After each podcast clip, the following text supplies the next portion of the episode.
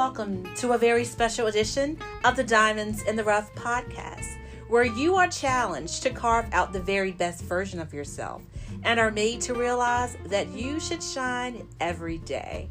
I'm your host, Yin Yin, and welcome. In this edition, we celebrate mothers, the foundations and beginnings to our very existences. I am especially grateful to the memory of my mother, who was a faith filled woman and exuded the attributes of the biblical Proverbs 31st woman. Yeah, we know her, that Proverbs 31 woman. Her husband trusts her. She works with her hands. She feeds her family. She's up late at night. She works the finances. She's physically strong. She makes good business decisions, is hardworking, is a giver, prepares her family for tough times make sure the clothes are clean. Her husband is proud to have her. She's an entrepreneur.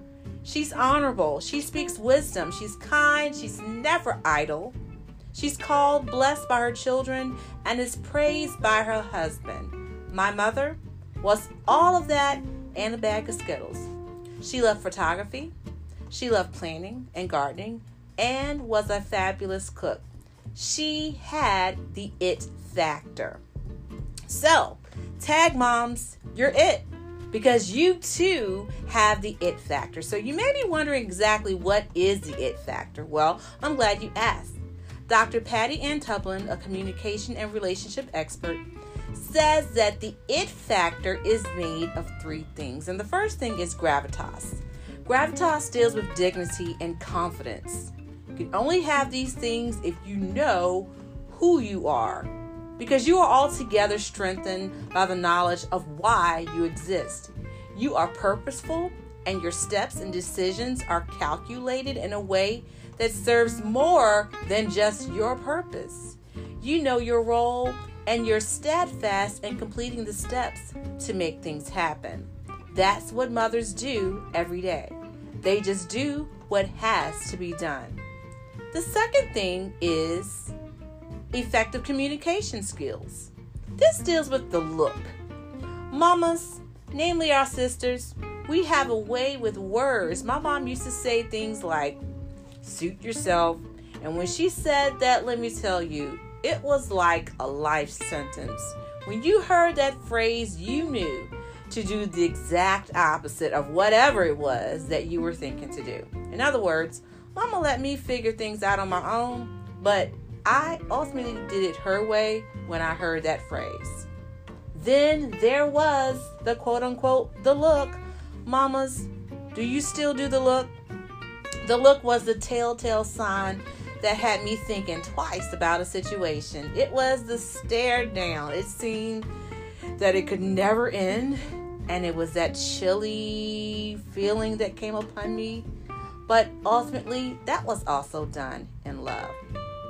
And the third part of having the it factor moms is also the award winning appearances. So, let me tell you something about that.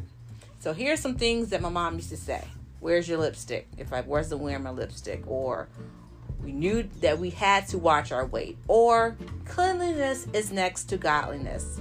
There are just some of the phrases that my mama used to say. We were a representation of the family and of God. We were taught to keep ourselves, quote unquote, together and make sure that we had some geese on the knees, or rather, some grease on our knees. In other words, Mama taught us not to be ashy.